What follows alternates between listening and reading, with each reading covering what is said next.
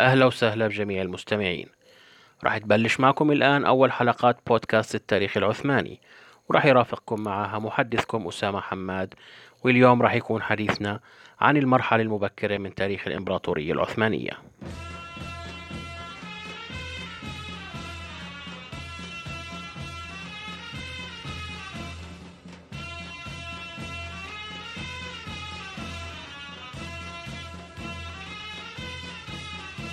كيف ممكن نوضع مدخل للتاريخ العثماني؟ هل لقيت أي دارس للمرحلة المبكرة من تاريخ هاي الإمبراطورية العظيمة بيعرف إنها كانت في المرحلة الأولى من نشأتها عبارة عن مقاطعة حدودية صغيرة قليلة الشأن وقليلة الأهمية صادفوا أنه توارد موقعها على الحدود ما بين الأراضي الخاضعة لسيطرة إمارات تركمانية تابعة لبقايا السلطنة السلجوقية وما بين آخر الأراضي التابعة للإمبراطورية البيزنطية في إقليم الأناضول وإنه هاي المقاطعة الصغيرة خلال عدة قرون تحولت لواحدة من أعظم الدول في التاريخ ووسعت حكمها ليمتد على أراضي جميع القارات الثلاث في العالم القديم. وبدون شك فالسؤال المركزي هان واللي بيطرح نفسه بقوة على جميع المهتمين بتاريخ العثمانيين المبكر هو كيف؟ كيف صار للدولة العثمانية كل هالشأن؟ بدون شك محدش قاعد بيقول هان إنه الإمبراطورية العثمانية وظروف نشأتها تشكل استثناء. بصراحة في كيانات سياسية تانية كانت على نفس الدرجة من الضعف وتحولت مع الوقت لدول إمبراطورية ضخمة بل يمكن حتى بدون فحص دقيق ما نقدر نشوف كيانات سياسية اشتغلت كأصل أو حجر أساس لهاي الإمبراطوريات يعني بتبين وكأنها انبثقت من العدم وغالبا ما بتثير هاي الإمبراطوريات عند المهتمين بدراستها نفس التساؤل اللي بتثيره عند المهتمين بدراسة التاريخ العثماني اللي هو السؤال كيف؟ غالبا ما بتكون البدايات المبكرة تبعت أي إمبراطورية مجهولة لأنها في بداياتها ما بتكون لسه كونت اهتمام عند مدوني الأحداث والمؤرخين المعاصرين وحتى إنها ما بتكون أثارت اهتمام عند الموظفين المسؤولين عن تسجيل الأرشيفات الرسمية عند الدول المجاورة لإلها. وهاي الأرشيفات بالغالب بتضيع أو بتتلف ومحدش بيقدر يضمن الحفاظ عليها في حال كتبت من الأساس. بالإضافة لأنه كياناتنا السياسية اللي قاعدين بنناقش شهان وقاعدين بنناقش تواريخها المبكرة هي برضو ما بيكون عندها في بداياتها أرشيف وإدارة منظمة وعملية بيروقراطية لأنه الحاجة لإلها لسه ما بتكون ظهرت. لكن مع الوقت ومع صعود هاي الدولة تدريجيا بتظهر محاولات وضع تاريخ لإلها. لكن لأن كل اللي راح يشتغلوا على هاي المهمة بالغالب راح يكونوا بلشوا في وقت متأخر شوي فراح يكونوا غالبا منقطعين عن البدايات وراح يعتمدوا على تاريخ شفهي أو روايات منقوصة ومتناقضة أو حتى راح يألفوا تاريخ من عندهم ويضيفوا عليه وجهات نظرهم. وحتى في حال اكتفوا بالنقل بس راح يتأثر نقلهم بتحيزاتهم الخاصة ويمكن حتى يأسطروا البدايات هاي. يعني يحولوها أو يخلقوا منها أساطير لأنه مهمة كتابة التاريخ الرسمي أساسا هي مهمة ذات طابع أيديولوجي السؤال هل جيت هل ينطبق كل ما سبق برضو على التاريخ العثماني؟ بالتأكيد بينطبق عليه. العثمانيين بالنهاية رغم كل خصوصياتهم إلا أنهم مش استثناء. فالدولة العثمانية في المقام الأول عبارة عن دولة آسيوية توسعية كلاسيكية مثلها مثل دولة بني عباس مثل دولة بني أمية مثل الإمبراطورية الفارسية الساسانية وغيرها. لكن على الرغم من ذلك بنلاقي انه الإمبراطورية العثمانية هان بيميزها شغلتين أساسيتين. الأولى هي انه نادرا ما تلاقي إمبراطورية نشأت في نفس الظروف الجيوبوليتيكية اللي ظهرت فيها الدولة العثمانية. حرفيا محاطة بالأعداء من كل ناحية أعداء أقوى منها بكثير وبالمنطق سبيل نجاتها الوحيد منهم معتمد على مداهنتهم وعلى إرساء علاقات دبلوماسية وثيقة معهم. وعلى الرغم من ذلك شقت الدولة العثمانية طريقة للتوسع على حسابهم بالقتال قبل أي شيء. والشغل الثاني أنه الدولة العثمانية وعلى الرغم من أنها بلشت عملية التحول البيروقراطي في مرحلة مبكرة نوعا ما لأنه هي أي نعم إمارة صغيرة بالفعل إلا أنها متأثرة بميراث إداري سلجوقي عمره عشرات السنين. لكن في نفس الوقت فالأرشيفات المبكرة للدولة العثمانية تعرضت لتدمير وتخريب متعمد. بعد ما تعرضت عاصمة السلطنة العثمانية في مدينة بورصة لاجتياح قوات تيمور لانك في سنة 1402 واللي دمر المدينة وأحرق معظم مؤسسات الحكم فيها. وبناء على ذلك فالسؤال اللي بلشنا فيه حكينا سؤال كيف؟ في السياق العثماني تحديدا هو سؤال بيسترعي اهتمام أكبر لأن الظروف اللي أحاطت بنشأة هاي الدولة بلفها غموض مضاعف. الإجابة على التساؤلات المذكورة لحد الآن بيستلزم منا نرجع لورا شوي في التاريخ لحد اللحظة اللي تواردت فيها عائلة بني عثمان غرب الأناضول. والظروف اللي ساعدت على وصولهم لهذا المكان. والظروف اللي أحاطت بوجودهم هناك في مرحلة ما بدء القبل ببناء الإمبراطورية العظيمة. وكمان الظروف اللي ساعدت على دخولهم بهاي المرحلة. من المعروف أن بني عثمان بالأساس هم عائلة انبثقت عن عشيرة ركمانية اسمها عشيرة قاي. وهي واحدة من العشائر ال 22 اللي بيشكلوا بمجموعهم قبائل الأغوز التركمانية اللي كانت منتشرة في وسط آسيا واللي كانت منهم عشيرة جينيك اللي طلع منها آل سلجوق العظام اللي كونوا دولة مترامية الأطراف انتشرت على الأرض الممتدة من أطراف منغوليا حتى شرق الأناضول بما يشمل إيران الحالية وأجزاء من العراق وذلك بمباركة الخلافة العباسية في بغداد واللي كانت لحد هذيك اللحظة ولمئات السنين بعدها أهم مصدر للشرعية السياسية في العالم الإسلامي السني على الرغم من ضعفها وتراجع نفوذها. استمرت الدولة السلجوقية لحوالي 157 سنة وقاتلت على عدة جبهات في نفس الوقت بغرض توسيع أراضيها. وفي الغرب كانت منها جبهة الخلافة الفاطمية في بلاد الشام وجبهة الإمبراطورية البيزنطية في الأناضول. وتحالف السلاجقة مع الخلافة العباسية في بغداد لحتى يصيروا القوة السياسية الإسلامية السنية الأهم في العالم في هذاك الوقت. بداية من عهد أول سلاطين السلاجقة المعروف باسم ركن الدين والدنيا محمد طغرل البيك الأول بدأت الجيوش التركمانية بمحاولة التوغل الأناضول. وكانت معركة ملاذكرت اللي قاتل فيها السلاجقة في سنة 1071 بقيادة السلطان السلجوقي الثاني ضياء الدين محمد المعروف غالبا للمستمعين باسم ألب أرسلان ضد البيزنطيين بقيادة الإمبراطور الروماني رومانوس الرابع كانت نقطة تحول ضخمة في ميزان القوى في الأناضول. بحيث مال بعدها بوضوح لمصلحة الأتراك السلاجقة ومن بعدها توسعت مساحة الأراضي التابعة لحكم السلطنة السلجوقية لحد ما صار عندهم مقاطعات على شواطئ البحار الأربعة المحيطة بالأناضول البحر الأسود البحر الأبيض المتوسط بحر إيجا وبحر مرمرة. شغلتين بنقدر نعتبرهم أهم نتائج توغل السلاجقة في الأناضول بعد معركة ملافكرت في سياق حديثنا. الأولى هي إنشاء كيان سياسي جديد في المنطقة. يتفرع عن الدولة السلجوقية الأصلية معروف في المصادر التاريخية باسم سلطنة سلاجقة الروم أو السلطنة السلجوقية الأناضولية واللي تأسست سنة 1074 بعد ما حصل سلطانها الأول سليمان بن قتالمش من السلطان السلجوقي مليك شاه الأول وريث عرش أرسلان على منشور رسمي. بيعترف به كسلطان على الأناضول. والشغلة الثانية هي أن السلطنة الجديدة وكوسيلة لترسيخ حكمها في الأناضول ومنع البيزنطيين من استعادة أراضيهم المسلوبة مرة ثانية. شجعوا هجرة القبائل التركمانية من وسط آسيا على الأناضول. وطبعا فالأناضول شكل وقتها للتركمان فرصة جديدة لبناء مجتمع زراعي بعيدا عن حياة التنقل والترحال. لكن في نفس الوقت سمح لهم يحافظوا على الطبيعة شبه العسكرية لمجتمعهم. يعني راح يستقروا ويعيشوا في أراضي خصبة ومناخها ممتاز وبيناسبهم وبيناسب المناخ اللي تعودوا عليه.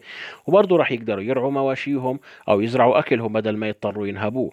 وفي نفس الوقت راح يستمروا في المحافظة على ثقافتهم وطبيعتهم كمجتمع مقاتل. الفارق هان إنه بدل ما يكون القتال أو الغزو لأهداف اقتصادية بحتة راح يكون علشان التوسع والضم والسيطرة يعني علشان خدمة كيان سياسي أكبر من حدود القبيلة. وبرضه كمان شغلة مهمة هاي المجتمعات رح تضل حتى بعد انتقالها للأناضول محافظة على هويتها في حالة ما بين البداوة والتريف. وفي الحالات اللي كانت تتحول فيها بعض هاي القبائل من حياة البداوة لحياة الحضر كانت بتشكل مجتمعات بتتمركز حوالين مؤسسات اجتماعية مثل المدارس الدينية والمساجد والتكايا الصوفية ومؤسسات اقتصادية مثل الأسواق اللي كانت بتوصلها قوافل تجارية بتلف كل الأناضول. هذا الشيء مهم لحتى نعرف إنه هاي المجتمعات حتى في حال تخليها عن حياة البداوة كانت بتقدر تتموضع في إطار بتضل داخله قادرة على الحفاظ على انفصالها عن حياة المدن الرئيسية في الأناضول يعني بتضل بعيدة عن المراكز الحضارية المشبعة بالثقافتين الفارسية والعربية يعني بالعربي بيضلوا أتراك. وهذا الشيء طبعا بالإضافة لفرصة الحفاظ على طبيعتهم كمجتمع مقاتل كانت أشياء بترضي التركمان الأغوز وبتتوافق مع عقليتهم.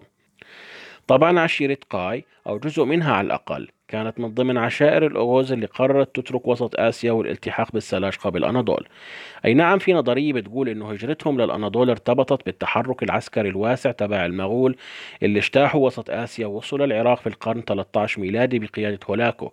بس يعني بتضل نظرية ضمن نظريات تانية بتشوف إنه وجود قاي في الأناضول أبكر من هيك شوي. وبحسب بعض المؤرخين فقاي موجودة في منطقة أخلاط شرق الأناضول من نهايات القرن 11 ميلادي على الأقل وكانت عشيرتهم صغيرة وتابعين في التراتبية الهرمية لفرع آل أرتق في مدينة ماردين يعني كانوا موجودين في حماية آل أرتق وبيدفعوا لهم ضرائبهم وما كان لهم ارتباط مباشر بالعرش السلجوقي. وفي شهر آب من سنة 1230 لبت قاي من أخلاط نداء الحرب اللي أطلقه السلطان السلجوقي علاء الدين كيكباد الأول اللي جمع جيوش القبائل التركمانية الأناضولية مشان ينظم حملة عسكرية لمواجهة قائد السلطنة الخوارزمية جلال الدين بن محمد خوارزم شاه اللي كان بيخطط لتوسيع حكمه في إيران على حساب بني عمومته السلاجقة في الأناضول. وقابلوا في معركة فاصلة في منطقة اسمها ياسي جمن شرق الأناضول وتمكن إنه يدحره ويهزم جيوشه. بعد هاي المعركة بتضبضب قاي أغراضها وخيامها وبتنتقل مسافة ألف كيلومتر للغرب تقريبا وبتوصل لعند منطقة سوغوت على الحدود مع الإمبراطورية البيزنطية. وهاي منطقة موجودة في مقاطعة بيلاجيك في تركيا الحالية موجودة ما بين كوتاهيا وأسكي شهير. وبدون شك هذا الانتقال تم بعلم السلطان علاء الدين كيكباد وتم أكيد بمباركته. لأنه ما فيش حد من العشائر كان بيقدر يتحرك ويغير موقع مضارب العشيرة تبعته داخل حدود السلطنة من دون ما يحصل بالبداية على إذن من السلطان نفسه. لكن اللي مش معروف بالضبط شو الدافع وراء هذا الانتقال؟ هل هو بناء على أوامر من السلطان علاء الدين ولا استجابة لطلب قدم له من القيادات القبلية في قاي نفسها وعلى رأسهم زعيم العشيرة أرطغرل بيك؟ هل هو مكافأة على جهودهم في معركة ياس الجمن ولا هو عقاب على ذنب ارتكبوه بس مش معروف ولا مسجل في كتب التاريخ؟ رح يكون منطقي نعتبر هذا الانتقال عقوبة لأنه بيبعد قاي عن موقعها الآمن وبيحطها على خط النار في مواجهة البيزنطيين لكن أخذا بالاعتبار شو نتج عن هذا الانتقال لاحقا.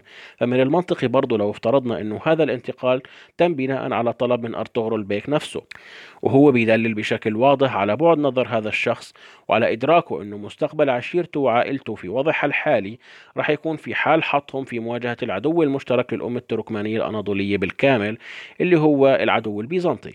وفي النهاية واضح إلنا من خلال شو صار من أحداث بعد هاي الخطوة إنه مستقبل قاي وبني عثمان كله كان متوقف عليها.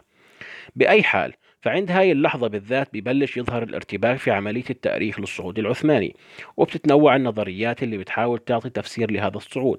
وعلى العموم ظلت قاي لعدة عقود على وضعها داخل سوغوت وبتراوح مكانها بدون أي تطورات على وضعها الميداني لحد ما حلت الكارثة بالسلطنة السلجوقية الأناضولية في حزيران 1243 بعد ما تعرضت لهزيمة ساحقة على يد المغول في معركة كوساداغ وتحول بعدها العرش السلجوقي وكل الإمارات التركمانية اللي كانت حتى هذيك اللحظة تعتبر تابعة للسلاجقة إلى مقاطعات مغولية تابعة لدولة الإيل خان أو الخان الصغير اللي كانت عاصمتها مدينة تبريز الإيرانية.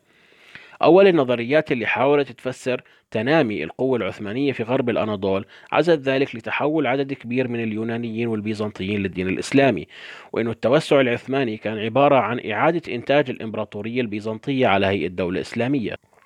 ومش محتاجين تقول إنه هذا بالتأكيد مجرد كلام فارغ ومستند لقرائن منقوصة ومجتزأة ودوافعه بالأساس أيديولوجية حيث أن مؤرخي الأكاديمية الأوروبية في نهايات القرن 19 وبدايات القرن 20 ما كانوا قادرين يستوعبوا كيف دولة معظم رعاياها من الأتراك الهمج قدرت تنهي الإمبراطورية البيزنطية وتسيطر على جزء كبير من شرق أوروبا لمئات السنين. خصوصا أنه فكرتهم عن الأتراك العثمانيين كونوها من الطور المتأخر الإمبراطورية العثمانية في آخر وأشد مراحل ضعفها وهم مش بحاجة لهذا المبرر أساسا لتبرير عنصريتهم فكان طبيعي أنه هيك نظرية عنصرية يتصدى لها على الجانب المضاد نظرية شعبوية.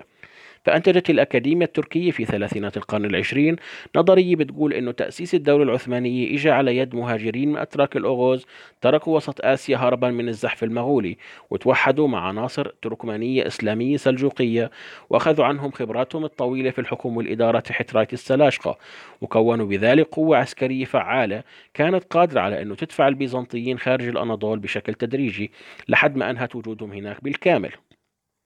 هلقيت ما بينفعش نعارض هذا الكلام بالإجمال؟ يعني مسألة هجرة التركمان من وسط آسيا بعد غزو هولاكو صحيحة ومن المنطقي طبعا الافتراض أنه هاي الهجرة أعطت دفعة كويسة للوجود التركماني في الأناضول عموما على المدى البعيد. لكن المشكلة في هاي النظرية أنها بتفترض طبيعة معينة لهوية الإمارة العثمانية باعتبارها قومية تركمانية ودينية إسلامية. وهذا الشيء قد يكون دقيق عند النظر سريعا من الخارج تجاه العثمانيين لكنه بيتعارض مع الطبيعة البراغماتية للعثمانيين والطبيعة المتساهلة لتدينهم غير النمطي أو غير الأرثوذكسي المعتمد على التعاليم الصوفية واللي بتظهر فيه أحيانا نزعات رجعية مرتبطة بالديانة التركية الشامانية القديمة. لكن على الرغم من ذلك فالنظرية هاي ألهمت برضو تفسيرات مشابهة للانتشار العثماني المبكر في الأناضول والبلقان تفسيرات بتعتمد على الأساس القومي الديني مثل النظرية اللي بتبني القوة العسكرية العثمانية حوالين مفهوم الغزو عند تركمان الأناضول باعتباره مفهوم ثقافي وديني في نفس الوقت. والغزو هنا بيتجاوز فكرة الجهاد التقليدية في الإسلام وبيتماهى مع طبيعة المجتمعات التركمانية القبلية لكنه في نفس الوقت بيستخدمها كمبرر لحركية التوسع المستمرة والقتال الدائم في سبيل توسيع دار الإسلام وتبرير أي شيء علشان تحقيق هذا الهدف حتى لو كان التحالف أحيانا مع الموصومين بالكفر والاستفادة منهم. ودار الإسلام في هذا السياق هي دار الإسلام المعتمدة على العنصر القومي التركماني بالتحديد لكنها في نفس الوقت مش واقفة عليهم بشكل حصري. ولازم نأخذ بالاعتبار إنه واحد من القرائن اللي استخدمت للتدليل على النظرية السابقة كان نصوص أدبية تركية من القرن 15 ميلادي. كانت بتحكي عن أمجاد سلاطين العثمانيين الأوائل وكانت دائما بتستخدم كلمة غازي لوصفهم أو كواحد من ألقابهم. وذلك على افتراض أنه لقب غازي في هذا السياق هو لقب ديني مرتبط بالجهاد. ظلت هاي النظرية مستمرة لفترة طويلة بدون أي اعتراضات تقريبا وسيطرت على جهود التأريخ الشعبي والأكاديمي كذلك. لكن مثل ما حكينا فالتدين العثماني كان تدين غير نمطي. نقصد بالنمطي هنا التدين الإسلامي السني تحديدا. وقادة العثمانية الأوائل كانوا بيتبعوا على الأرض سياسات لا دينية بتحكمها وبتوجهها المصلحة قبل أي شيء ثاني. بالإضافة لأنهم يتعاملوا ببراغماتية شديدة مع كل الظروف المحيطة بهم وتعاونوا مع كل المركبات السكانية في مقاطعاتهم الجديدة اللي كانوا يسيطروا عليها بما في ذلك النخب العسكرية البيزنطية السابقة. وصل الأمر بهم أنهم يتدخلوا في السياسة البيزنطية الداخلية واستغلوا الخلافات داخل العائلة الحاكمة في القسطنطينية عشان يقدروا يكسبوا موطئ قدم لقواتهم العسكرية في البلقان. وهذا الشيء بيعارض دقة الاعتماد على الأساس القومي لتفسير التوسع العثماني. لحد هالجيت كل النظريات اللي حكينا عنها بنقدر نقول إنها استخدمت جزء من القرائن بدون ما تنظر للصورة الكاملة. ولذلك فكلها أعطت تفسيرات منقوصة ومليئة بالثغرات. وبالمحصلة النهائية بنقدر نقول باختصار أن العثمانيين بالنسبة للمؤرخين حتى ثلاثينات القرن العشرين على الأقل كانوا إما مجموعة من اليونانيين والبيزنطيين اللي أعادوا خلق الإمبراطورية البيزنطية من أول وجديد تحت راية الإسلام أو مجموعة تركمانية متجانسة عرقيا بتمارس سياسة توسعية معتمدة على اندفاع بتوفر الحماس الدينية. في ثمانينات القرن الماضي بدأت تظهر أصوات جديدة بتحاول تفسر التوسع العثماني المبكر باستخدام نظريات في علم الأنثروبولوجيا وبتعتمد على إعطاء اهتمام أكبر للطبيعة القبلية لمجتمع الإمارة العثمانية مع إعطاء أهمية أقل للأصل العرقي أو للعامل الديني. وبناء على ذلك بتصير العلاقات داخل المجتمع العثماني محكومة بس بالمصالح المشتركة ما بين الأفراد والمجموعات. والتوسع العثماني اللي كان في حقيقة الأمر على حساب البيزنطيين في الأناضول والبلقان وعلى حساب الإمارات التركمانية المجاورة على السواء هو في حقيقته عبارة عن اشتباك طبقي ما بين المجتمع القبلي العثماني والمجتمعات الحضرية المدينية الموجودة على حدوده. وبهذا التفسير بتنتقل الظاهرة العثمانية من حدود الخصوصية الضيقة إلى براح ظاهرة اجتماعية عامة. وهذا الاشتباك الطبقي اللي بنحكي عنه في حالات محددة وفي حال توفرت وتواترت ظروف خاصة مثل ضعف الإمارات والممالك المجاورة وظهور شخصية قيادية كاريزمية قادرة على توحيد مجموعات مختلفة في مصالحها الضيقة وجمعهم على هدف واحد إما بإجبارهم على ذلك أو بإقناعهم عن طريق منحهم مجموعة من الامتيازات من أجل خلق تحالف طبقي يطور حالة الاشتباك هاي مع المراكز الحضارية المحيطة بشكل ينتج عنه توسع جغرافي وتحول التحالف هذا إلى دولة قوية. بتنتهي عادة بتبني أساليب الإدارة والحكم البيروقراطي المدني اللي اشتبكت معها من الأصل. وهاي النظرية بنلاقي فيها بشكل أو بآخر تفسير لكل الإمبراطوريات اللي ظهرت في آسيا من أيام الساسانيين والآشوريين زي ما قلنا في البداية. وهذا الشيء يؤكد مرة ثانية على أن العثمانيين على الرغم من الخصوصية اللي عندهم إلا إنه مش استثناء وبالتالي بتصير أشياء مثل القومية والدين عوامل جانبية. ممكن تكون ساهمت أو ساعدت في مرحلة من المراحل في العملية اللي شرحناها إلا إنها مش السبب الرئيسي وراء نشوء الظاهرة في حد ذاتها.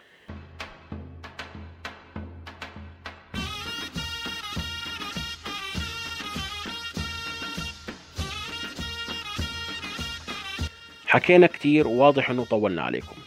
لسه قدامنا حكي أكثر عن المرحلة المبكرة من التاريخ العثماني.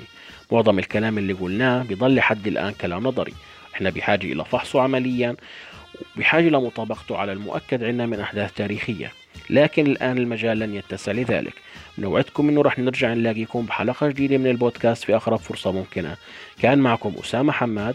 مشكورين على استماعكم وبأتمنى لكم دائما يوم سعيد.